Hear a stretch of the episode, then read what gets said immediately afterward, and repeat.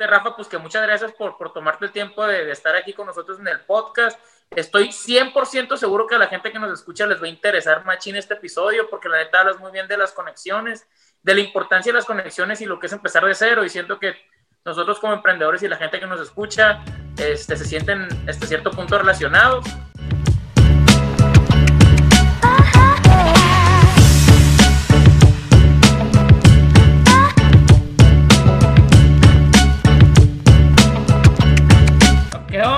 ¿Cómo andamos? Hola Mariano, muy bien, muy bien. Con invitado especial ahora. Este, bienvenido. Hola, buenas, buenas eh, tardes, noches. ¿Cómo están, Mariano, Marco? Qué gusto de saludarlos y qué gusto estar aquí. Muchas gracias por invitarme a tener esta conversación. Un gusto tenerte. Este, tenemos suerte de, de poder escuchar y aprender ahora de alguien como tú. Y te tenemos en Tucson, así es que, pues, con más razón para la comunidad de la gente que, que este, nos conoce y que es local, creo que va a tener mucho que aprender de la conversación del día de hoy. Pero Marcos, ¿quién es, quién es Rafa? Háblanos un poquito de, de, él para poner en el episodio. Órale, pues mira, pa, o sea, y ahorita que nos platique él, yo creo que más que nada, pero Rafa es hermano de una mujer bien fregona que eventualmente tenemos que invitar también, que es Miriam, una de mis mejores amigas, Miriam Barceló, con la que colaboraba en el Senado de la República, este, y se convirtió en una de mis mejores amigas. Y de suerte, como todas las familias, cuando tienes uno que es extraordinario, tienden a haber varios y pues por eso conocí a Rafael. Este Rafael es el cónsul de México en Tucson, Arizona. Eh, no me equivoco, ¿verdad? Ese es el puesto, Rafa. Excelentemente descrito. Pero antes que nada, antes de que se nos olvide y la manera en que siempre empezamos, y no te dijimos porque sabíamos que tú ibas a estar trabajando, es que Mariano y yo empezamos con un brindis. y decimos que estamos tomando, pues básicamente. ¿Qué andas, me, ¿qué uno, andas tomando? me uno con agua de, en mi vasito de la Universidad de Arizona. Salud, mira, yo me ando tomando un whisky con agua mineral en el vaso de Star Talks. Bueno, pues salud. A mí me tocó vino ahora rompiendo las reglas ya, pero pues se vale. Dijimos que esta semana, ahorita que estábamos antes de, de, empezar platicando, este, que esta semana se vale relajar el cuerpo un poquito, ¿no? Pues yo estoy en la oficina, pero eh, con, con, agua y como yo en general ya tengo el sentido de humor de una persona que tomó alcohol, eh, creo que nos vamos a poder entender aunque esté tomando agua. Ah, perfecto, perfecto. Pues muy bien, Rafa, este, un gusto tenerte. Mira, si quieres, platícanos un poco para la gente que, que no te conoce, eh, ¿a qué te dedicas y de qué se trata ese trabajo? Perfecto, pues sí, ahorita actualmente mi cargo es cónsul de México en Tucson. Los consulados son representaciones del gobierno de un país en alguna ciudad que tiene una relevancia para ese país que lo mandó. En este caso, para México, Tucson tiene una relevancia por varios temas nada más podemos empezar con que el 40% de la población aquí es de origen mexicano, ¿verdad? O sea, nada más para iniciar, pero además es un consulado que podríamos decir de frontera. Los que son de aquí saben perfectamente que eh, Tucson no está en la frontera, en la frontera está la ciudad de Nogales, que es de hecho otro condado. Pero el condado de Pima, al que pertenece el consulado de, de, de, perdón, al que pertenece Tucson y donde está el consulado, sí tiene frontera. Y hay dos puntos de ingreso con México, que son Sonoita del lado mexicano, que se llama Lukeville, Arizona, del lado estadounidense, y Sázabe, que igual que Nogales, hay Sázabe, Sonora y hay Sázabe, Arizona. Eh, esos puntos de la frontera sí nos corresponde cubrirlos a nosotros, pero además... Eh, para México es muy importante también Tucson por muchos otros temas que a lo mejor ahorita van saliendo en la conversación, pero uno de ellos tiene que ver con el intercambio educativo. Hay muchos estudiantes que escogen la Universidad de Arizona como su experiencia de aprendizaje en el extranjero. Eh, muchos, por supuesto, de Sonora, pero también muchos de Sinaloa. Y ahí hay noticias hasta buenas ahorita de que es tan importante para la Universidad de Arizona los estudiantes de Sonora y de Sinaloa, eh, y ya están por hacerlo con Baja California, uh -huh. que eh, les ofrecen una tarifa especial si eres residente de sus estados. Uh -huh. no voy a meter en detalles, pero, lo, pero solamente como para dar una señal de lo muy importante que es el intercambio también en muchos temas. Ahora, aquí ya te hablé del fronterizo, migratorio, eh, poblacional, económico, pero también el educativo. Entonces, ¿qué es lo que hace un cónsul? Pues un montón de cosas. Eh, porque en realidad el cielo es el límite en relación con qué puedes hacer. O sea, cualquier cosa que redunde en el interés de las personas mexicanas, aquí en el área de Tucson, en los condados de Pime y de Pinal, que son los que cubrimos, eh, puede ser de interés del consulado. Y realmente cada día es diferente en mi, en mi oficina, lo cual pues me, me motiva mucho. Pero sobre todo me, me, me, gustaría explicar algo también que no es tan conocido, sobre todo en Sonora, que es el Servicio Exterior Mexicano. Yo soy parte del Servicio Exterior Mexicano. O sea, yo vine aquí no porque alguien decidió únicamente como de, ay, ¿quién nos gusta para Cónsul de México en, en Tucson? Ah, pues Rafael nos gusta. No, eh, bueno, sí, alguien lo tuvo que decir. Pero yo soy miembro de un cuerpo de funcionarios y funcionarias al servicio del Estado mexicano. O sea, participé por medio de un concurso público abierto para ingresar en una carrera que se llama, que es la carrera diplomática, en la que te enfrentas pues con mucha gente que, que le interesa hacer lo mismo, haces una serie de exámenes sobre cultura general, economía, historia, política de México, derecho, eh, eh, tienes que mostrar que hablas idiomas, inglés sin duda, otro idioma oficial de Naciones Unidas, que tienes cierta capacidad psicológica, que yo en realidad digo que lo que nos calan es que no estemos muy cuerdos, porque nadie que está muy cuerdo haría esto, de estarse cambiando cada dos, tres años de, de país. Eh, y eso, eso es el Servicio Exterior Mexicano, es un cuerpo de funcionarios y funcionarios al servicio del Estado y que nos toca estar en varios países y espero que en el resto de la conversación les pueda ir platicando eh, antes de estar en Tucson donde estuve y qué cosas hice y que son absolutamente diferentes, aunque en realidad es parte de lo mismo de ser un diplomático de carrera. Oye, está, está padrísimo. Y fíjate, o sea, ahorita tocas varios puntos y, y por eso quiero comentar la razón por la que te invitamos. Eh, y, conozco tu trayectoria y conozco el, lo que se requiere para llegar al, al, nivel que has llegado tú, o sea, la, el nivel de sacrificio y también de compromiso y de, y de este, aprendizaje y de trabajo y de experiencia para poder llegar a ser cónsul, porque tú ya estás en una posición, digamos, de liderazgo importante. Pero, pero aquí nosotros, como Startup Talks, siempre nos, nos enfocamos en, dos cosas. Entonces, una es el espíritu de servicio para nosotros todo lo que promovemos en el tema de emprendimiento, eh, creemos firmemente que mejor le va a ir a los emprendedores que tienen muy clara su, filosofía de servicio, ¿no? Y entre mejor servicio le den a sus clientes, este, pues más probablemente tengan éxito eh, económico. Pero por otro lado, y esta es la parte que, que me gusta, requiere muchísimo sacrificio emprender. Entonces, y aquí es donde veo mucho el espíritu emprendedor en ti, o sea, ya, ya lo decías tú ahorita un poco, pero todos los sacrificios que has tenido, o sea, es, le apostaste a una vida de, incertidumbre tan extrema que aparte te reubica cada dos años, ¿no? Y, eso ha significado, me imagino, una serie de, sacrificios eh, importantes. A lo mejor y platícanos un poquito de la historia, o sea, ¿cómo empezaste? ¿Cómo se te ocurrió que querías irte por esa línea de, trabajo? ¿Y qué tipo de sacrificios has tenido que hacer o qué cosas has tenido que aventarte a, a ciegas, ¿no? Así como para para llegar a, a, donde estás ahora. Exacto, y eso va también a contestar las otras preguntas que, que de, de, dónde has trabajado, pero también contéstanos de dónde eres, pues. ¿Eres de, eres de sonorense, sinaloense? ¿De qué, de, qué, ¿De qué estado eres? No, perfecto, Mariano, que me haces esta pregunta, que justo era con lo que iba a empezar, porque parte de lo raro es que de dónde vengo y hacia dónde decidí ir no, no era lo lógico para alguien de donde yo soy. Yo soy de un pueblito muy chiquito de la Sierra Sonorense que se llama Guasabas. Guasabas, con H. Este, es un pueblo muy... ¿Cómo? ¿Por Agua Prieta?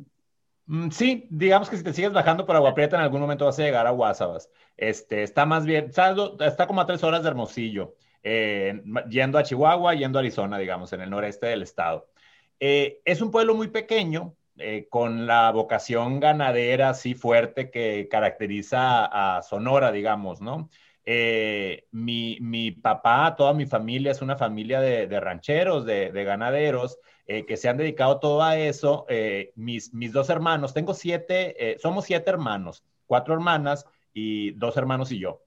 mis hermanos son veterinario e ingeniero agrónomo, ¿no? Y yo diplomático. como de... El otro eh, extremo. Como de cuál, cuál, cuál de los objetos no pertenece a esta categoría y salgo yo, ¿verdad? Eh, en algo fabuloso, porque soy de ese pueblo muy pequeño, estudié ahí hasta la prepa, ¿eh? O sea, eh, no es de que, ah, sí, mi bisabuelo es de un pueblo, no. Yo estudié hasta la prepa en un pueblo de menos de mil habitantes, que me encanta, ¿eh? O sea, que realmente lo siento como parte de, como el centro de mi mundo, digamos, junto con, con mi familia, por supuesto. Entonces, como en, en Guasabas, ¿a quién se le ocurría eh, ser diplomático. La verdad es que fue una cosa bastante extraña. Me acuerdo que desde chiquito me gustaba mucho salir y, conocer.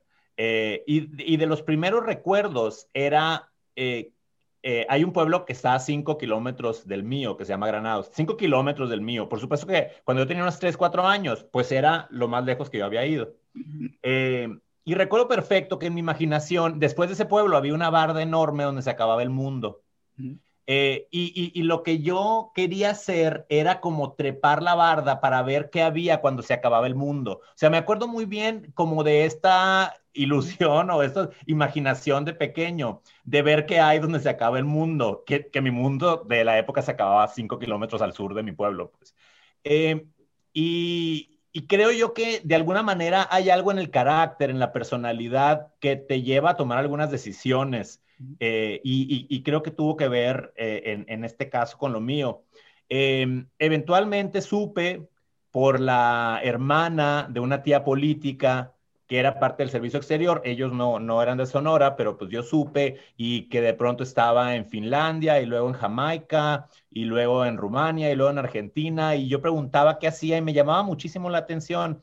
Y eventualmente, pues empiezo a ver el, eh, de qué se trata y me encanta la idea, pues representar a un gobierno, de, al gobierno de tu país, pero representarlo en, otras, en otros lugares del mundo. Y, y, y eventualmente, bueno, salí, estudié, estudié Derecho en, Hermosillo, en la Universidad de Hermosillo, eh, pero siempre pensando en como, no, yo lo que quiero es el servicio exterior. Y el servicio exterior es una carrera. Entonces, cuando terminé mi carrera profesional, dije, no me quiero meter ya porque es ya dedicar el resto de mi vida. Y me fui a Francia a, a, ser asistente de lenguas, un, año escolar, aprendí francés, eh, me quité las ganas de estar en Europa, que, era, que, estaban muy fuertes en la época, que estuvo muy bien, porque luego decidí hacer mi maestría de regreso en México, que era lo que me servía más, y la hice en la Ciudad de México. Eh, pero todo el tiempo, todo este proceso, siempre estuvo el Servicio Exterior Mexicano ahí, como en mi... En mi la espinita, pues. Era una, espinita y en mi aspiración, pero además, y algo muy importante que mucha gente que le interesa el servicio exterior mexicano dice, Rafa, ¿qué tengo que estudiar para el concurso?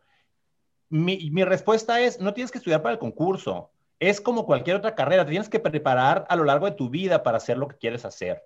Entonces, no es que, ah, ¿qué, ¿qué libro me recomiendas estudiar? No, o sea, yo para la época, pues ya eh, había aprendido lo mejor que pude inglés, había aprendido lo mejor que pude francés, eh, me encantaba leer sobre las cosas que eventualmente vendrían en el examen. Es decir, yo no hubiera podido preparar ese concurso si me hubiera preparado para eso. En realidad venía, tenía muchos años preparándome para lo que quería hacer, eh, porque lo tenía bastante claro, o pensaba que lo tenía claro y resultó que sí.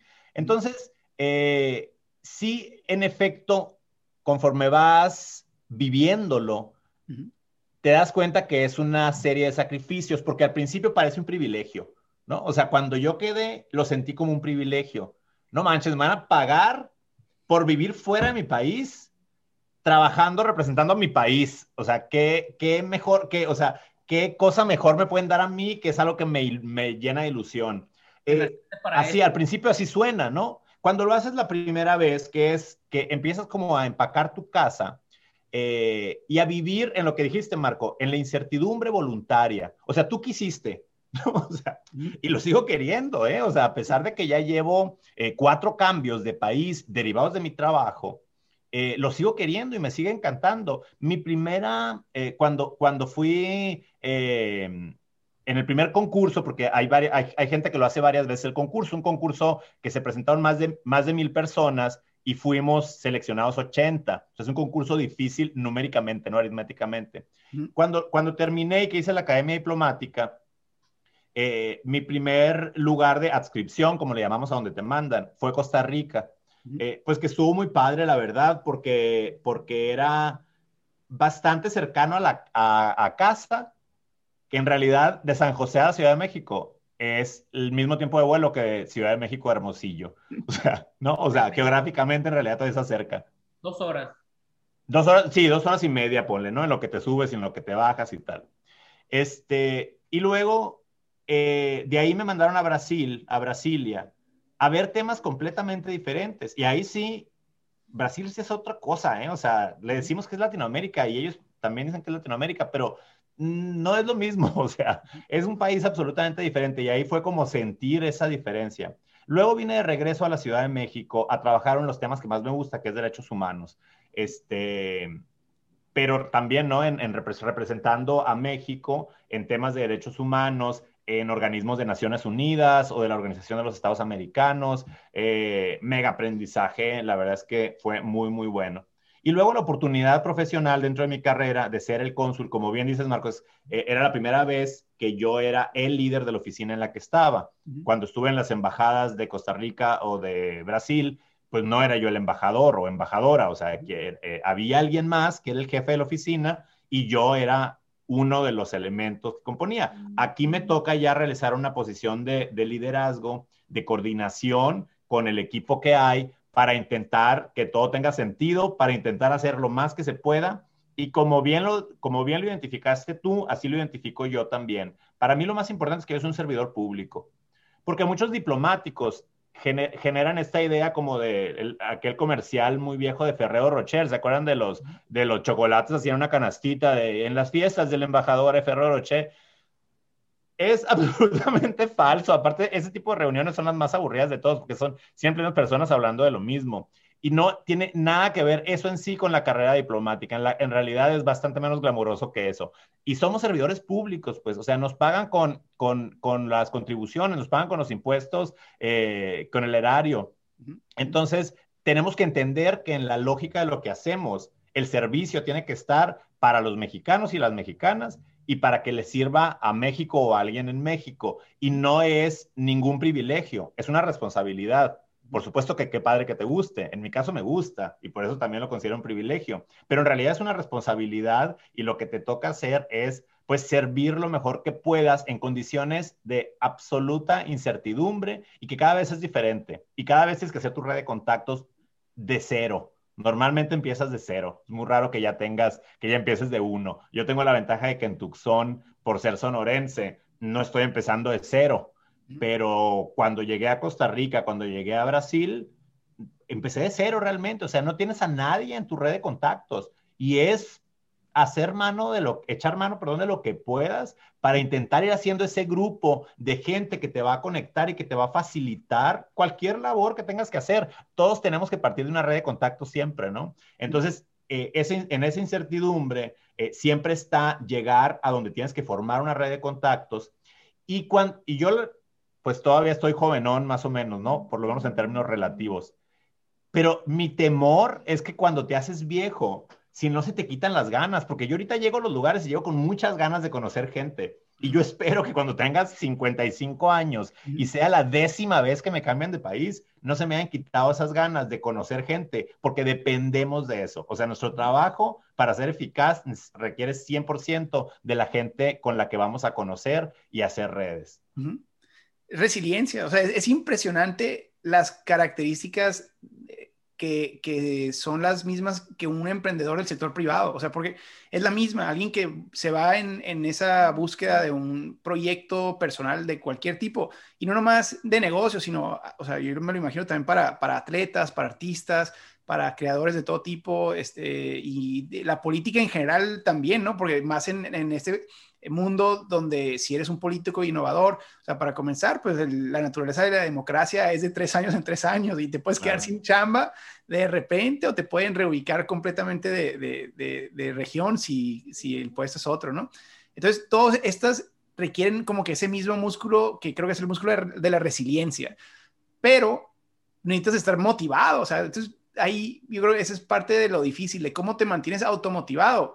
Y más cuando das un bajón. O sea, yo creo que en los negocios es muy común que, que de repente el negocio que más o menos funcionaba ya de repente no funciona. Y ahora tienes cincuenta y tantos años. ¿Y ahora qué haces? O sea, ¿qué sigue? ¿Cómo te motivas para levantarte, no? ¿Tú qué haces para, para este, digamos, entrenar ese músculo y que, y que no se te pierda el espíritu de, de, lanzarte a esa nueva ciudad o nueva posición cada vez que te reubican? Mira, a mí es una pregunta que siempre me hago, lo que creo que me ha ayudado hasta ahorita a estar ahí y espero que me siga funcionando. Y es, ¿cuál es el sentido de lo que haces? O sea, es entender que lo que yo hago, porque cuando trabajas en temas públicos, también te puedes colocar en una zona de confort en la que, pues más o menos atendiendo lo que te diga tu jefe, la vas sacando, ¿verdad?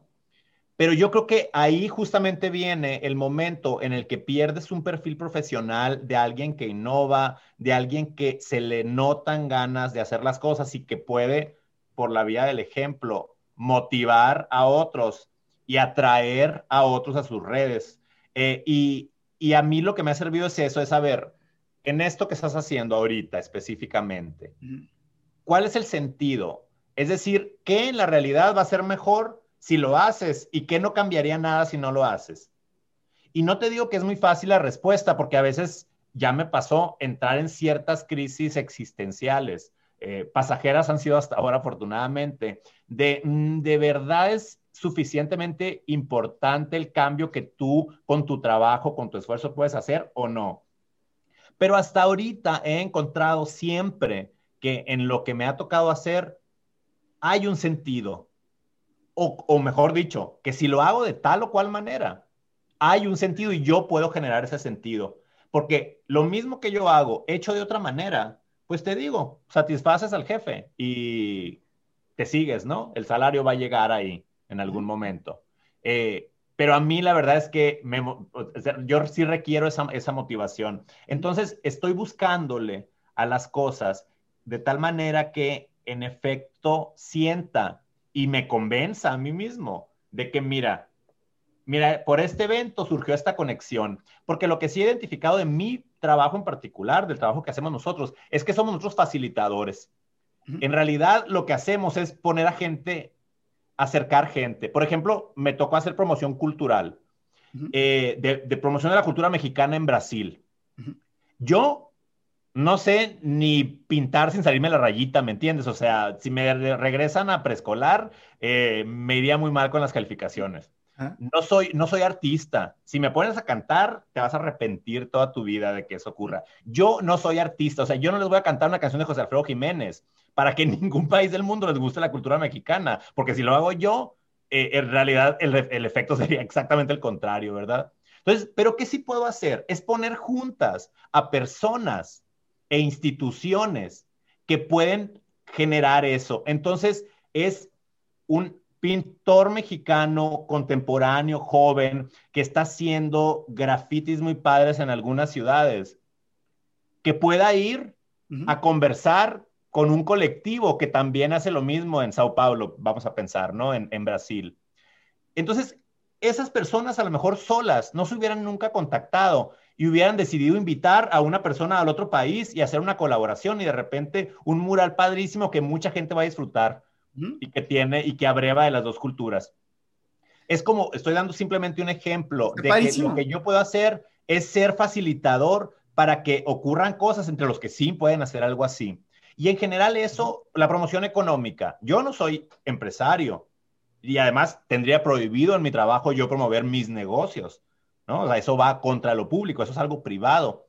Pero ¿qué sí puedo hacer? Seminarios, y acabamos de hacer uno, por ejemplo, acá en, en, en Tucson, para que gente que tiene interés en exportar, en importar en la región Sonora, Arizona, eh, puedan contactar a las autoridades aduanales de los dos países. El administrador de la aduana de Nogales estuvo presente y CBP, ¿no? Eh, Customs and Border Protection de, de, Estados Unidos. Y así se pudieron hacer preguntas, etcétera, eh, identificar cómo, ah, a lo mejor como para pequeñas empresas pudieran, ahorita que está cerrada la frontera, pero está abierta para el comercio exterior, cómo pudieran esas pequeñas empresas atravesar la frontera y cómo lo tienen que hacer cuando mucha gente dice, no, ahorita la frontera está cerrada. Entonces, yo ahí no hice nada, o sea, yo no voy a cruzar una mercancía de un país a otro, no voy a generar un empleo yo, pero lo que sí es que cuando las cosas, cuando las personas adecuadas las puedes poner en el mismo cuarto, y en este caso fue un cuarto de Zoom, esas cosas sí pueden pasar.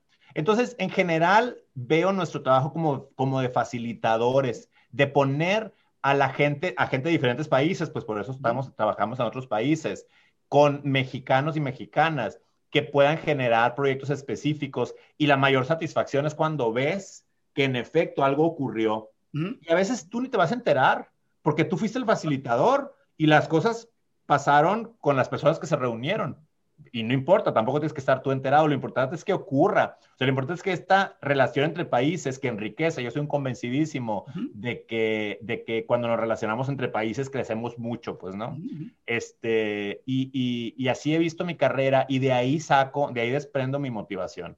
Oye, eso de conectador está excelente. Y por ejemplo, me imagino, Mariano, ustedes en la industria de inmobiliaria, porque pues Mariano aquí en Tucson eh, tiene una trayectoria inmobiliaria eh, importante, pero se me figura otra de esas industrias donde las conexiones son de las cosas más valiosas. Y creo que en casi cualquier industria, en casi cualquier actividad humana, social, cultural, económica, política, o sea, hay gente que tiene la capacidad, o sea, porque como que nuestro instinto es, yo necesito esto, ¿de dónde lo consigo? o, a quién le vendo o a quién le compro. Pero de repente salen algunas personas con un talento este, extraordinario, que ellos la manera que piensan es, ah, esas dos personas se deberían de conocer. Eso tiene un, tiene un impacto en la vida de todos los que rodean a esa persona, o sea, en el mundo privado y en, y en, y en lo personal, eh, gigante, ¿no? Y, y somos malísimos para hacerlo, somos malísimos. Entonces, no sé, tú, Mariano, por ejemplo, en real estate, o sea, ¿qué tan qué tan común es que la gente te conecte con alguien más o que tú conectes a, otras personas.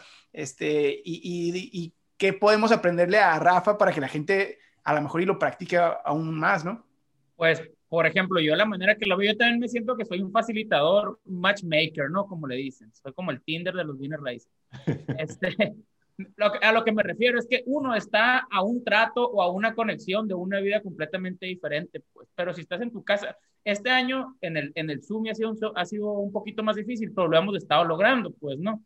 Pero la, la cosa es que si no sales, si no tratas de conocer gente, no tratas de conectar, que es lo que nos está explicando ahorita Rafa, que lo hace él en cada ciudad que va, nosotros a veces le batallamos, Marcos, aquí en Tucson para nomás salir y hay un antrito y conocer a gente, saludar, hacer amigos y lo que me impresiona Rafa es que llega a un lugar y pum, y llega a un lugar y pum, y hace las conexiones, y de eso es donde tenemos que aprender un montón nosotros de él, güey. ¿Sí? ¿Qué, ¿Qué, te sirve a ti, Rafa? O sea, digamos, o sea, llegas tú a un lugar nuevo, o, o en general, a lo mejor eso del entrenamiento le, le, les comparten así como que ciertos pointers. O sea, ¿qué puedes hacer tú para empezar a crear conexiones en un lugar donde tú no conoces a nadie todavía? Mira, lo, lo voy a decir con, con una expresión que normalmente es muy peyorativa pero yo soy un facilote, ¿no? Y me vuelvo un facilote peor cuando voy llegando. Es decir, tengo el sí en la punta de la lengua. y, eh, y, ese sí tan sencillo, a veces me meten problemas en el sentido de que, híjole, me viene esta reunión en la que me estoy bostezando porque pues no era el espacio en el que iba a conocer gente interesante. Pero ese sí, en muchas ocasiones, y la verdad es que normalmente funciona muy bien, el hecho de ir a, oye, es el aniversario de mi abuelita hoy, este, y ella fue a México hace 35 años y le va a dar gusto ver a un mexicano. ¿Quieres ir? Voy. O sea, no tengo la más remota idea de si voy a, eh, de, si va a ser lo máximo esa reunión o no, pero cuando voy llegando necesito hacerlo así. Y lo que decías del entrenamiento, te voy a decir algo, no nos entrenan para eso, o sea, porque es algo muy, eh, es algo muy personal y muy íntimo. Mm. Eh, abrir mi casa, por ejemplo, yo abro mi casa, pero además los mexicanos en general hacemos eso con bastante facilidad. Cuando vas a otros países te das cuenta que es algo que nosotros damos por sentado, pero que no ocurre normalmente, que la gente te invite a su casa con facilidad, lo consideran un espacio muy íntimo en el que solo entran personas con quienes ya tienen probada relación, digamos, ¿no?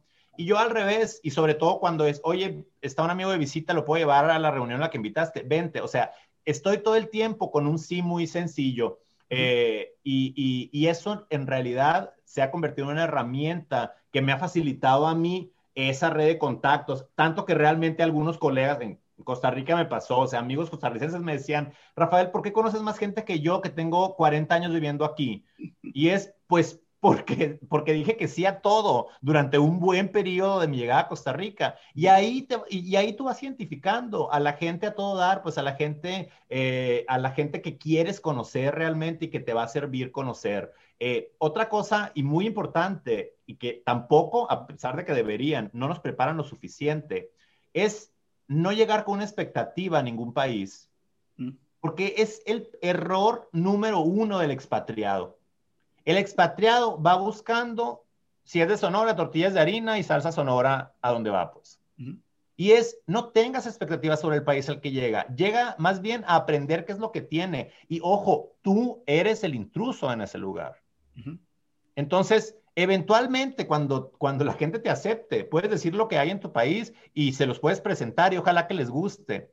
Pero mucha gente llega con el entendimiento de que la gente a su alrededor se va a adaptar a ellos y eso no va a ocurrir. Y te vas a dar de topes tú y te vas a cerrar muchas puertas. Cuando vas con esta idea de, ah, a ver, aquí que es diferente, y, ay, sabes que mm, en, en, en, mi tierra es así. Sí, sí. O sea, so what, pues, ¿no? En realidad. Eso en tu tierra, pero, pero por más básico que se oye cuando lo estoy diciendo, te impresionaría la cantidad, inclusive de diplomáticos que te digo, asumirías que tienen formación sobre interculturalidad, que llegan con la expectativa de lo que el país al que llegan tiene que ser. Y no es así. O sea, y, la idea del tiempo, la idea de las relaciones humanas cambia mucho de ciudad a ciudad. Ya no digamos de país a, país. Y lo, y lo ideal es para establecer una red de contactos local, es que tú vayas receptivo a lo que es ese lugar, no a lo que tú quisieras que ese lugar sea. Porque el espacio que tú puedes modificar es tu casa. Afuera de tu casa, no lo vas a modificar. O sea, todo lo demás es, eh, es un contexto que si, que si tienes la actitud correcta vas a disfrutar mucho además. Y tú mismo te vas a confrontar contra lo diferente y vas a aprender mucho de ti mismo, ¿no? No, no solo de los demás, de ti mismo en, en, en, la, en, la, confronta que haces de tus valores, de tus ideas, de si es mejor eh, el guacamole con o sin cilantro, lo que sea, o sea, por, por dar un ejemplo muy, muy básico. Oye, lo que decías de gente que pone gente eh, en conjunto. También hay malas prácticas, ¿eh? O sea, yo tengo un amigo que todo el tiempo ponía grupos de amigos juntos y no funcionaba. A veces tampoco debes forzar las cosas, o sea, es como de, ah, porque quieres ir a dos reuniones, decides citar a dos grupos de amigos y es, requiere mucha habilidad social detectar si las personas deben o pueden estar en el mismo lugar y facilitarte la vida para que tú estés al mismo tiempo con dos grupos de amigos. Entonces, eh, es, es, como un skill que yo creo que se va construyendo, pero se va construyendo si tienes los ojos bien abiertos y si tú quieres aprender de los demás. Si, si es al revés, si tú quieres enseñarle a los demás, suerte viviendo fuera de tu, suerte viviendo fuera de tu ranchito. O sea, mucha suerte con eso porque no va a ocurrir. Sí, híjole, qué, qué, qué útil son estas, estas herramientas y estas prácticas y, y qué malos somos para ello, ¿no? Y, como que algunos no nos damos cuenta de lo malo que somos y vivimos una vida entera este, sin, sin, sin hacerlo. Pero me, me, me, mucho la atención el sí, o sea, el, el, tener el sí en la, punta de la lengua. Qué flojera, o sea, a, mí, o sea, y, qué, o sea, qué tan importante lo estoy, o sea, lo estás diciendo y digo, pues sí, o sea, y, yo, de que, ay, o sea, y porque llegas cansado, traes tu rutina, somos criaturas rutinarias y como que entras en momentum y cualquier invitación es sacarte de tu rutina. O sea, ya no te vas a dormir a la hora que creíste que te ibas a dormir, ya no vas a ir al gimnasio a la hora que dijiste que ibas a ir al gimnasio. Y eso en los negocios también es, sobre todo cuando vas empezando, como que tú crees que vas a vender tortillas y que lo que vas a hacer es venderle a, en tal puesto, a tal cliente, con tal empleado, y a la hora de la hora. O sea, no estás vendiendo lo que querías y estás terco, terco, terco. Pero la industria te está tirando indirectas y te están invitando a todo tipo de nuevas negociaciones y nuevas cooperaciones y nuevas colaboraciones pero pues nos atoramos en nuestra rutina de, no, no, no, o sea, mi operación es de 9 a 5 en tal lugar y, ahí nos quedamos. Y en lo personal también, ¿no? yo batallo mucho con eso. Yo creo que lo importante también es salir de tu zona de confort, pues como uno sale a trabajar y de volar, se quiere ir a su casa, poner calzones, echar el sillón, echar el sillón a ver la tele, pues, ¿no? Y, y, no sale nada bueno de estar ahí en tu casa tirado jugando PlayStation, lo que sea, pues, o, o viendo Netflix, pues, ¿no? Eh, y dicen que, eh, bueno, lo que yo he escuchado y leído en libros, bueno, escuchado en audiolibros y todo, que en tu casa, estando en tu casa, nunca vas a tener para pagar la hipoteca de tu casa, pues. Entonces, entre menos tiempo estés en tu casa, te va mucho mejor en la vida, pues. Sí, sí, y es crítico cuando estás empezando algo. Creo que si usted, ustedes lo saben, ¿no? Con, con, el tema del emprendedurismo, cuando estás empezando, es cuando requieres más sacrificios y más disposición para ajustar tu vida. eh, a lo mejor eventualmente llegas al lugar en el que quieres estar y dices, pues yo aquí me, yo aquí me, me acomodo y es una decisión personal, pero volviendo al tema de cuando te acaban de cambiar de país y tu trabajo depende de una red de contactos, si llegas a un país con esa actitud de trabajar de, aunque sea de 8 a 8, ¿eh? no importa cuánto estés trabajando, pero estás dentro de tu oficina, en vez de decir, pues en algún momento tengo, tengo que hacer eh, una serie de conocidos y eventualmente amigos, ¿eh? porque por lo menos para mí ha sido tremendamente satisfactorio que he logrado pasar, o sea, para mí no es nada más un instrumento conocer a las personas, como de, ah, lo, lo veo como el que me va a presentar un directorio telefónico. no veo a las personas así, veo a las personas como el potencial de aprender de ellas y de entrar en el mundo de ellas. Y lo padre es que de, de, esa actitud, por lo menos yo he cosechado muchos amigos que conservo. De todos los lugares en los que he estado, mantengo comunicación y eso es algo facilísimo, además del tiempo que nos tocó vivir, porque la, facilitas, porque, porque la facilidad con la que nos podemos comunicar con gente, no importa dónde estén, siempre y cuando sea en el planeta Tierra, está facilísimo, pues. Entonces, he, conservado esa, esas amistades. Eh, el otro día, solo por también dar un ejemplo, ¿no? O sea, veo en algún lugar que en, que en Australia celebran el Boxing Day. De inmediato, el WhatsApp, en un grupo de amigos que tengo con amigos australianas, ¿no? Con amigas australianas. Y yo, les encantan los golpes en Australia o por qué tienen un día para ese deporte tan controvertido acá, el Boxing Day. Y, y, y, en realidad yo dije, debe ser otra cosa, no creo que sea un día, porque era un día feriado nacional, así de que nadie trabaja y no sé qué, ¿no? Y no, es, es, e, es algo que, que ellos heredaron de los, de los británicos, que era el día casi casi de los leftovers, ¿no? De las sobras, de la comida, que los masters se las ponían en cajas a los siervos y se las regalaban. Y se, se convirtió en una celebración británica que, que se llevó a algunas de las excolonias británicas, que se llama el Boxing Day y es como la celebración de Navidad en la que se le da a los pobres.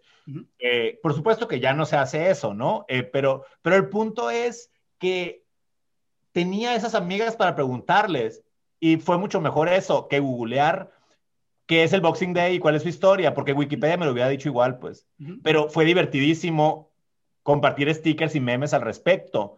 Entonces, por, eh, eh, esa, porque ya teníamos como un lazo de amistad que te da conocimientos. O sea, cuando tienes una relación humana auténtica, te da conocimientos y entendimientos que la lectura de ningún libro ni de ninguna Wikipedia te va a dar. Entonces, esa es como la actitud que la interculturalidad te, te, requiere, que en algún momento te hagas amigo de las personas para que realmente empieces a comunicarte en niveles diferentes. Aunque como yo les decía a mis amigas australianas, las adoro, les dije, pero si ustedes vinieran con subtítulos, las adorara más porque qué acento tan difícil de entender tienen. Este, pero, pero ves, o sea, ya podíamos comunicarnos en un nivel eh, muy gracioso y son personas estupendas y nos entenderíamos perfecto con los mexicanos, ¿no? Este, aunque, aunque ya que les entendamos el acento. Entonces, es, está muy padre eso cuando hacer esto como un ejercicio te lleva a tener amistades genuinas, que realmente le dan algo padre a tu vida, ¿no? Oye, claro. está, está bien interesante porque qué tan seguido hacemos lo opuesto. Y se me hace, Mariano, en la industria del real estate lo veo mucho, pero en todas las industrias, de cómo hay gente que lo que quiere es nomás crecer su red de contactos, pero son contactos vacíos, o sea, en verdad no les aportas nada y no te aporta nada, es nomás como que subir tu numerito o en redes sociales, o sea, cuando estamos invirtiendo en, en cuentas nuevas o en proyectos nuevos, que lo que queremos es que el numerito suba, pero en verdad no nos interesamos en lo absoluto con ese esa persona que se convirtió en el, en el, seguidor o en el amigo número no sé tal. Y a mí me pasa en, Facebook, me, me, me, sorprende que un chorro de gente me manda amistad en Facebook que nunca he conocido y yo soy muy abierto y lo acepto, pero, o sea, espero que me van a mandar un mensaje después porque es alguien que me quiere conocer. No, nomás querían crecer su red de, de números y como que, ¿de qué te sirve eso? Pues, ¿no? O querían estoquearte o algo acá y ya te estoquearon y pues ya. A mí lo que me ha tocado es que a veces conozco una persona de que cinco minutos en un antrito, lo que sea, y, y ya pues la agrego al Instagram o al Facebook. Pasan cinco o seis años, ahí me sigue apareciendo toda su vida, pues, ¿no? Ya sé cuántos hijos tiene, ya sé todo, todo, todo, todo. Ya la conocí aquí dos cinco minutos. Está curado porque el otro puede volver a topar o lo que sea. Pero algo que, que se me hace bien, bien interesante, Rafa, y siento que a muchas personas que nos están escuchando les va a interesar tú cuando llegas, por ejemplo, llegaste a Tucson, ¿no? Como cónsul. Tú llegaste, pero todo el equipo de trabajo, toda la gente aquí ya estaba, ¿verdad? Entonces, tú llegaste como el nuevo de la oficina, pues. ¿Cuál es esa, cómo es ese proceso, esa transición a que tú llegas y aquí estoy? Este, ¿Cómo te ganas a, a la gente, pues, no? ¿Cómo te ganas ese respeto? Digo, a pesar de que ya lo tienes porque eres cónsul, pero también tienes que ganar a tu raza, pues. es correcto, Mariano, y para mí eh, no hay, cuando las personas que trabajan conmigo horizontalmente o inclusive que están debajo de mí en la estructura, me tienen aprecio, es lo que yo considero verdaderamente un mérito. O sea, que mi jefe me aprecie, me parece un basic, porque significa que yo voy a ser profesional y voy a sacarle bien la chamba. Eso para mí es lo básico. Lo que realmente considero un mérito es que después de cuatro años de estar en una embajada, el personal local, ah, voy a explicar un poquito de eso, de a qué me refiero con personal local. Las embajadas y los consulados normalmente contratan personal local, es decir, personas que ya tienen arraigo aquí, que sean ciudadanos de ese país en el que nosotros estamos o que sean o que tengan eh, ya establecida su residencia ahí, ¿no? Que sean, por ejemplo, de origen mexicano. Eh, y luego también hay funcionarios que, como yo, somos del servicio exterior y que están sujetos a ese sistema de estarse trasladando y rotando. Eh, por supuesto que esas personas y yo tenemos en común que entendemos perfecto el sistema de códigos de lo que hacemos, porque ah, estamos todos en, la, en el mismo balde. El personal local no necesariamente, porque el personal local sí tiene mucha más estabilidad eh, eh, o, son originales del lugar en el que tú estás. Son ciudadanos del país en el que tú estás que no son mexicanos. Entonces, para mí, el gran mérito es así, después de cuatro años de irme a una embajada, que las personas del personal local, de lo que sea, de lo que, sea que hagan, porque normalmente pues, o sea, pueden ser eh, temas secretariales, eh, intendencia, en fin, una serie de cosas, que esas personas me consideren a mí una buena persona. Ahí es donde yo veo el mérito. Si no está ahí el respeto o la admiración, no, no siento que sea mérito, porque tu jefe, te digo, tu jefe, si tú le sacas bien la chamba, te va a respetar y admirar. Pero eso es lo que tú tienes que hacer, para eso te pagan. Lo otro, no necesariamente te pagan por ello, ser una buena persona donde estás. Entonces, y, creo que todo es eh, esa forma de ser, esa forma de relacionarte con personas en la estructura que son bastante jerárquicas, también son bastante piramidales, las embajadas sobre todo. Eh, es esa manera de relacionarte te va a permitir poder conocer cosas que no conocerías en otros, eh, eh, eh, si te desenvuelves en otros ambientes, en tu, en tu ambiente parecido al tuyo, similar, etc. Y les voy a dar un ejemplo respecto de eso. Antes de estar en la Ciudad de México estaba en Brasil. En Brasil, en los antes de que se escogiera el actual presidente, que es el presidente Jair Bolsonaro. No sé si han escuchado de él. Es una, eh, pues no lo puedo definir, no lo puedo pronunciar políticamente sobre, sobre líderes políticos de un país, pero pues googleenlo, ¿no? Más o menos para que sepan de quién estoy hablando. Eh, era impensable en el momento en el que yo estaba allá, que era, faltaban tres, tres o cuatro meses para que lo eligieran, que él iba a ser electo presidente. Y si tú le preguntabas a un diplomático de otro país o a un eh, alto burócrata brasileño, pues te iba a decir que no, que pues, había crecido en las encuestas, pero era impensable que alguien así fuera a ser presidente de su país. En cambio, cuando hablabas con la secretaria y te decía, yo no sé qué pasa, pero mi hijo está eh, endiosado con Bolsonaro. Ahí te permitía a ti saber que había una base de la población que estaba teniendo una atracción por un líder de esa naturaleza que una persona más, con más escolaridad, con, con mejor acceso a recursos de conocimiento, etcétera, no iba a tener. Entonces, solo para dar el ejemplo de que relacionarte de manera abierta con más personas sin pensar las cosas jerárquicamente, te hace conocer mejor el lugar en el que estás. Porque la formación de burbujas es algo que nos pasa a los diplomáticos, seguramente les pasa a los emprendedores y les pasa a los empresarios, y cada quien quiere su burbujita de gente que, que, funcione como ellos y que piense como ellos. Y las redes sociales, lamentablemente, eh, han formado sus algoritmos sobre la base de burbujas, porque lo que, la, lo que la red social quiere es que tú te quedes mucho tiempo con ellos. Te voy a dar solamente cosas que tú quieras escuchar. Entonces, mi algoritmo te va a formar una burbuja. y te vas a desconectar del mundo horrible y te vas a polarizar y vas a odiar a los que están afuera de tus burbujas, pensando que son unos, eh, pues depende de qué lado estás, unos comunistas ateos o si estás del otro lado, unos fascistas eh, que nos quieren esclavizar a todos. No, e, e, esa formación de burbujas es bastante natural, bastante tribal en la forma en la que los humanos pensamos y las redes sociales nos han afectado mucho porque nos han facilitado la formación de burbujas y pensar que el mundo es así y que los que están fuera de nuestra burbuja son una cosa aborrecedora, ¿no? Aborrecible, perdón.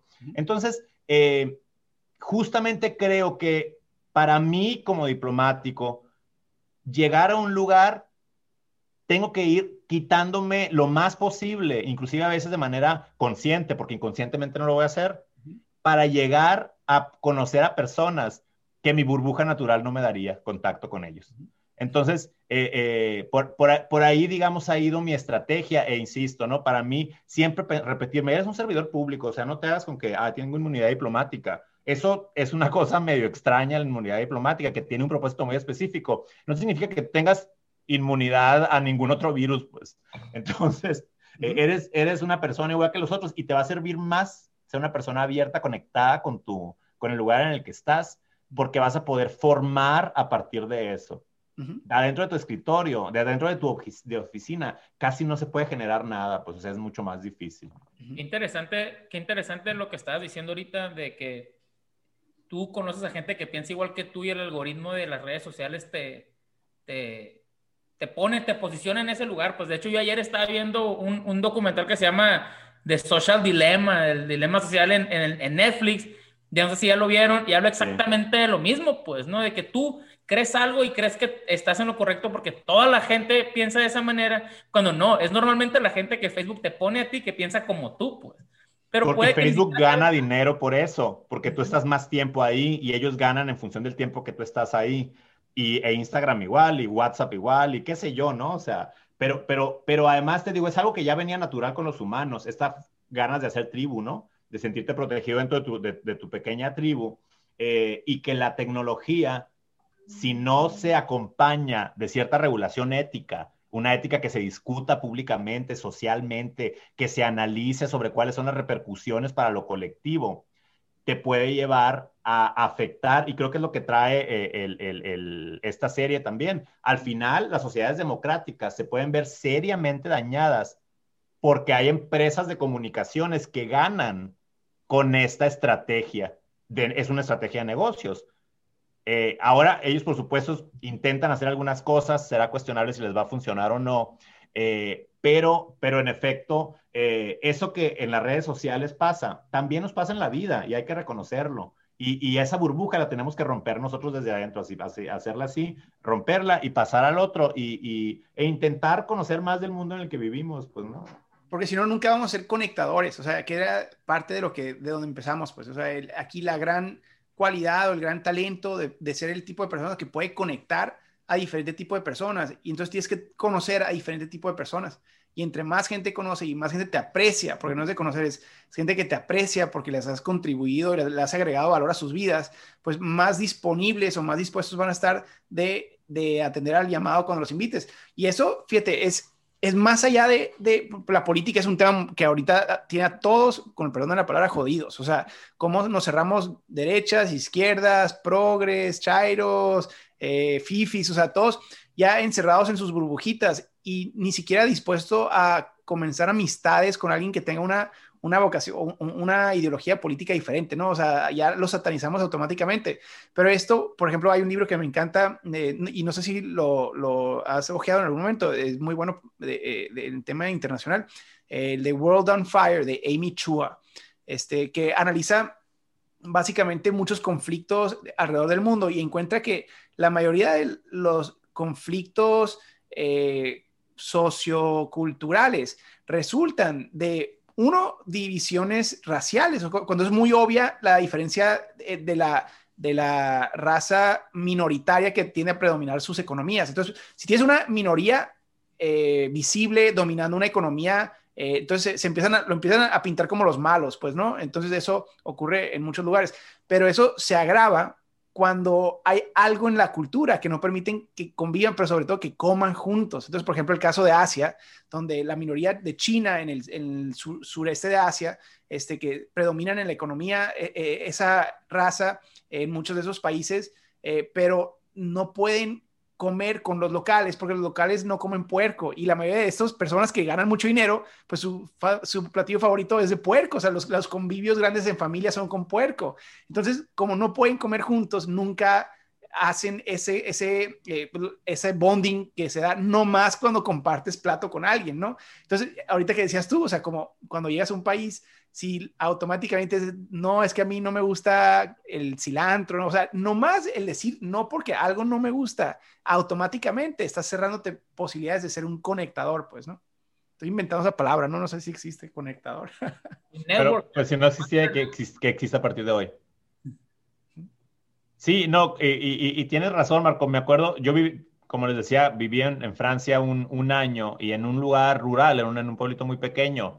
Y una de las primeras veces que me invitaron a la casa de gente local, me dieron unas albóndigas que están hechas de vísceras de borrego. O sea, exactamente lo opuesto de lo que yo en la vida quisiera comer.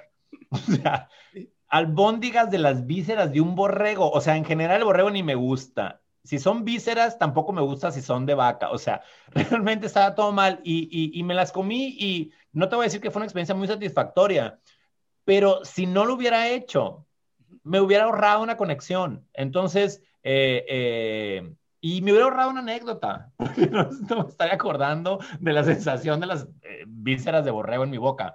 Y, y, no digo que siempre sea fácil, y creo que aquí la analogía nos permite decir, a veces es difícil y a veces implica un sacrificio. O sea, no glorifiquemos esta cosa de vivir fuera significa hacer más conexiones, está padrísimo. No, a veces es muy complicado.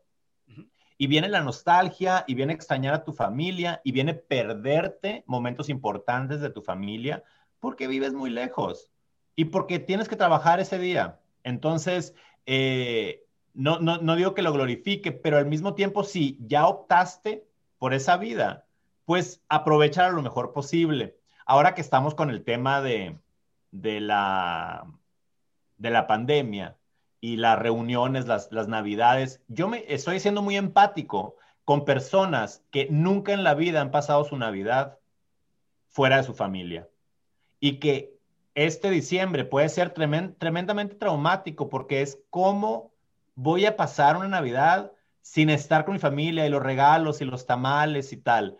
Em, y, y eso para mí es como básico pasar Navidad sin mi familia, ya lo he hecho muchas veces, porque por mi trabajo así es, pues, o sea, es, es algo como que, he tenido que hacer y, representa un sacrificio. Digamos que ahorita lo puedo asumir como algo que ya he hecho varias veces y, como siempre, ¿no? Con la práctica viene la experiencia, pero, pero viene acompañado de salir de tu zona de confort una serie de sacrificios. Vivir fuera de tu país implica una serie de sacrificios desde que no te entiendan bien, eh, bien en, el, idioma que hablas, porque a lo mejor es otro, eh, que tengan cierto rechazo natural porque eres extranjero, este, todo eso va a ocurrir. Y, que no se entienda de mi conversación que eso es algo fácil, porque en realidad es algo bastante difícil. Lo que, lo que yo digo que en mi caso ha valido toda la pena son sacrificios que han valido la pena, me gusta mucho lo que hago y le he encontrado sentido a lo que hago, pero es muy complicado y, y, lo que más ha sido complicado para mí es el tema de la incertidumbre, porque nosotros, a diferencia de otros cuerpos diplomáticos, no sabemos cuánto tiempo vamos a llegar al lugar en el que vayamos. Muchos cuerpos diplomáticos te dices, vas por tres años o por dos años o por cuatro años, y así lo dice tu contrato. En nuestro caso, tú sabes que vas. ¿Cuánto vas a tardar? No lo sabes. Entonces, esa incertidumbre constante es muy complicada. Yo soy soltero y no tengo hijos, pero esa incertidumbre es igual para las y los casados con hijos. Entonces es como de, híjole, lo meto a la escuela, o mejor ya que se vaya ya, o que pierda un año, o en el caso de las familias, también hablando de los sacrificios que se tienen que hacer, que en este caso se trasladan a personas que no tomaron la decisión. Insisto, yo como soltero facilísimo, yo soy el que me tengo que morder uno y la mitad del otro cuando haya algo que no me gusta. En el caso de los que van con familia, es personas que no decidieron hacer esto, tienen que aguantarse eso. Y también se van a ver muy beneficiadas con muchas cosas, ¿no? Eh, son niños que naturalmente hablan varios idiomas, etcétera, pero que tuvieron que vivir una incertidumbre constante en sus vidas sobre algo que no, sobre lo que no decidieron. Eh, pero en fin, pues te digo, yo creo que es una carrera que puede valer mucho la pena, sobre todo cuando realmente forma parte de una vocación. Si lo, tú lo sientes como una vocación. Si no, este, pues busca tu vocación, ¿no? Está, padrísimo. eres, eres más emprendedor de lo que eh, hasta muchos emprendedores exitosos que conozco eh, pudieran decirlo de, de sí mismos. ¿eh? Está padrísimo. ¿Y cómo empezaste con ese sueño de salir a viajar? Y así como muchos glorifican eh, el, el, digamos, la imagen que, que ven de, de, un embajador o que ven de un emprendedor en un yate ya exitoso, que ya la superó, pero a la hora de la hora empiezas de abajo y empiezas a hacer, o sea, todo el, el proceso este, te puede desencantar y al final la gente se puede, al final del día, eh, desanimar. Y yo creo que es parte de, lo que te diferencia estar donde estás ahorita. Es que a diferencia de, la mayoría que nunca logran un sueño, es que el camino cuando llegan los madrazos se, desaniman y mejor cambian de sueño y cambian tantas veces de sueño en su vida que pues eh, nunca llegan a, la posición que hubieran podido llegar, ¿no? Pues dejan todo a medias, pues. Absolutamente. Y, lo, que, lo que bien dices, eh, eh, pasa, en todos, pasa en todos lados, ¿no? Eh, vemos la punta del iceberg y abajo del iceberg hay, un montón sobre lo que construiste una idea que socialmente se considera como el logro de una meta o, lo que socialmente se considera una persona que obtuvo el éxito. Lo que yo creo que la reflexión que tenemos que hacer todos como personas es cuando vale la pena y cuando no. Eh, y, nosotros fuimos criados en la cultura del esfuerzo, por lo menos mi familia, o sea, para, para mi papá el tema de, era un mantra, las cosas buenas cuestan sacrificio.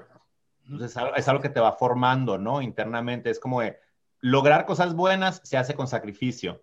Eh, entonces es algo que doy por sentado, que cuando va a ocurrir algo bueno es porque trabajé muchísimos años para que, construir, para que pasara.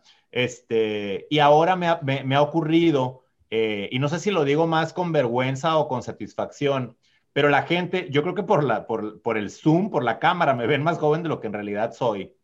Y me dicen, eh, ¿qué cónsul más joven, no?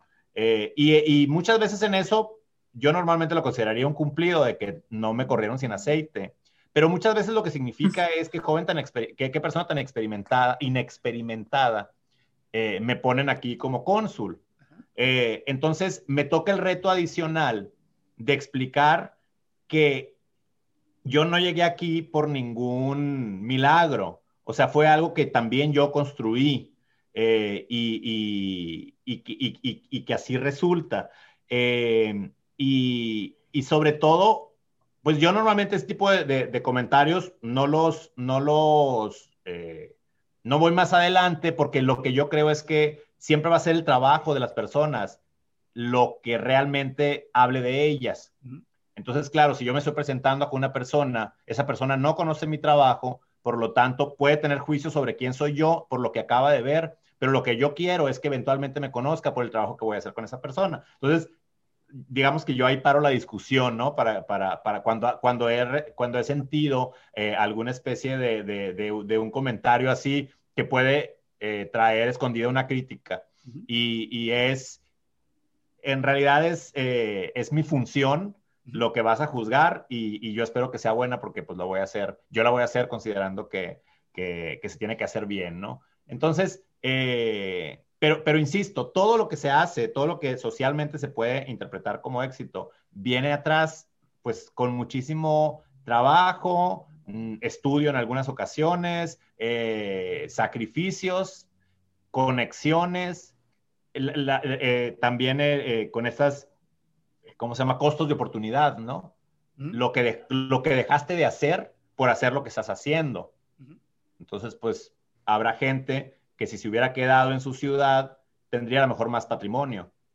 Y tú por estarte cambiando, que cuesta bastante vivir fuera, has, construido menos patrimonio. Eso es un costo de oportunidad. Lo que yo decidí hacer frente a lo que, decidí, a lo que no hice, me representa un costo. Pero el punto siempre tiene que ser, creo, la evaluación crítica personal de, ¿vale la pena lo que estoy haciendo o no vale la pena? Y, saber que en ocasiones, pues a lo mejor ya no vale la pena y te puedes dedicar a otra cosa, ¿no? Y, puedes empezar a construir algo más eh, y, y que no tiene que ser como una historia de éxito, no tiene que ser una historia que empezaste cuando naciste. O sea, una historia de éxito puede ser resultado de un fracaso en una trayectoria que habías intentado y que no funcionó. Y que luego te brincas a, otra, a otro barco y empiezas otra vez, ¿no? Eh, y, y, bueno, ya veremos yo qué, qué, qué, trae el futuro para mí. Eh, la carrera diplomática es una carrera, la tienes que ir construyendo también paso a pasito. Este, y, e insisto, hasta ahorita me ha gustado, pero no me cierro a que haya eventualmente en el futuro otras cosas para mí. Eh, el punto es que hasta ahorita estoy muy contento y, ha sido un gusto para mí también poderlo compartir con ustedes en este, en este podcast. Una conversación muy, muy padre, muy, muy sabrosa. Pues padrísimo todo lo que pueden aprender los emprendedores de, de las características de, de, un cónsul y, y, del consulado. ¿Cómo pueden conectar con ustedes, sobre todo aquí, a lo mejor emprendedores locales que, que tienen eh, conexión, que quieren conectar, que quieren este, colaborar con ustedes? ¿Dónde te pueden encontrar o pueden encontrar el trabajo que están haciendo?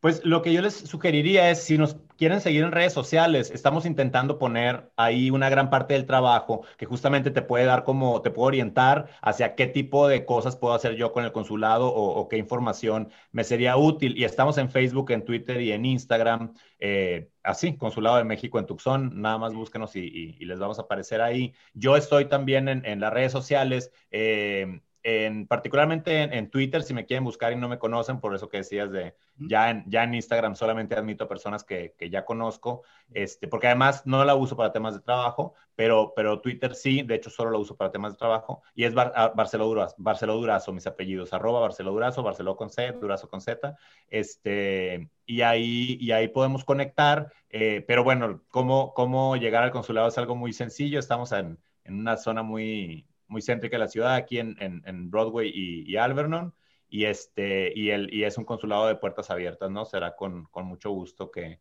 que, estaremos siempre atentos pues, a cualquier necesidad o inclusive oportunidad de sinergias que construir, porque algo fabuloso de Tucson es las alianzas comunitarias. Es una ciudad que tiene mucha alianza comunitaria, que trabaja en comunidad en muy distintas eh, temas y en muy distintos eh, grados, tiene mucha vinculación institucional y ahí el consulado, pues nos hemos conectado muy bien con ciertas redes que trabajan con personas migrantes, eh, con mujeres o menores que han sido víctimas de abuso, inclusive de abuso doméstico, eh, con autoridades locales, con la policía de, Tucson o con el departamento de la oficina del sheriff, inclusive con autoridades migratorias. Eh, porque pues estamos todo, el tiempo en contacto con ellos. Entonces, eh, es, una, es una ciudad padre para formar alianzas. Entonces, para que quien nos está escuchando se le prende el foco de hay una buena sinergia que hacer eh, con el consulado, encantados de, de, hacerlo y estamos en, en, redes muy abiertos a, cualquier contacto. Muy bien, pues este, comentamos la, la horita. Este, muchas gracias por tu tiempo. Eh, te agradecemos mucho y hay que este, ver a quién podemos conectar con Rafa. Nosotros también, Mariano, tenemos a gente conocida, tenemos más tiempo aquí en Tucson. Creo que podemos a lo mejor y, y ahí crear algunos puentes, practicar lo que nos enseñó ahora, empezando con él, ¿no? No, el, el, reto, el reto, para mí ha sido haber llegado en la pandemia, ¿no? Fue eh, esto pues me, desestructuró lo que yo tenía más estructurado como, como estrategia. Pero la verdad es que no me, no me quejo y, agradezco mucho que Tucson tiene, ya el consulado tenía una red sobre la que, hemos, sobre la que he logrado montarme y, seguir creciendo a través de, Zoom, que aunque no, pues no es lo óptimo porque no, eh, no es el mismo nivel de comunicación el que puedes generar aquí en una cena o en un evento, qué sé yo, eh, pues afortunadamente lo tenemos. Imagínate esta pandemia hace 15 años, mandándonos SMS, o sea, mandándonos mensajitos. Y así va a ser nuestra conexión. O sea, eh, realmente eh, tenemos el instrumento, el instrumento es este y, y, hay que usarlo al máximo. Y las redes sociales también, para nosotros que los gobiernos todo el tiempo van como atrasito en esos temas, ¿no? De, de comunicación social, pues fue, tírate el clavado a la red social porque es la única manera que te vas a poder vincular con la comunidad y logramos crecer mucho nuestras redes, siguen creciendo, este, crecieron bastante a, mi llegada, ahorita como que se ha disminuido el aumento, pero cada semana estamos aumentando, aunque sea poquito. Pues los vamos a compartir en nuestras redes para que toda la gente que nos sigue aquí localmente este, sepa cómo conectar con ustedes y ahí nos avisas si, si salieron eh, algunas conexiones buenas de ahí. Este, pero pues, de nuevo agradecerte tu tiempo.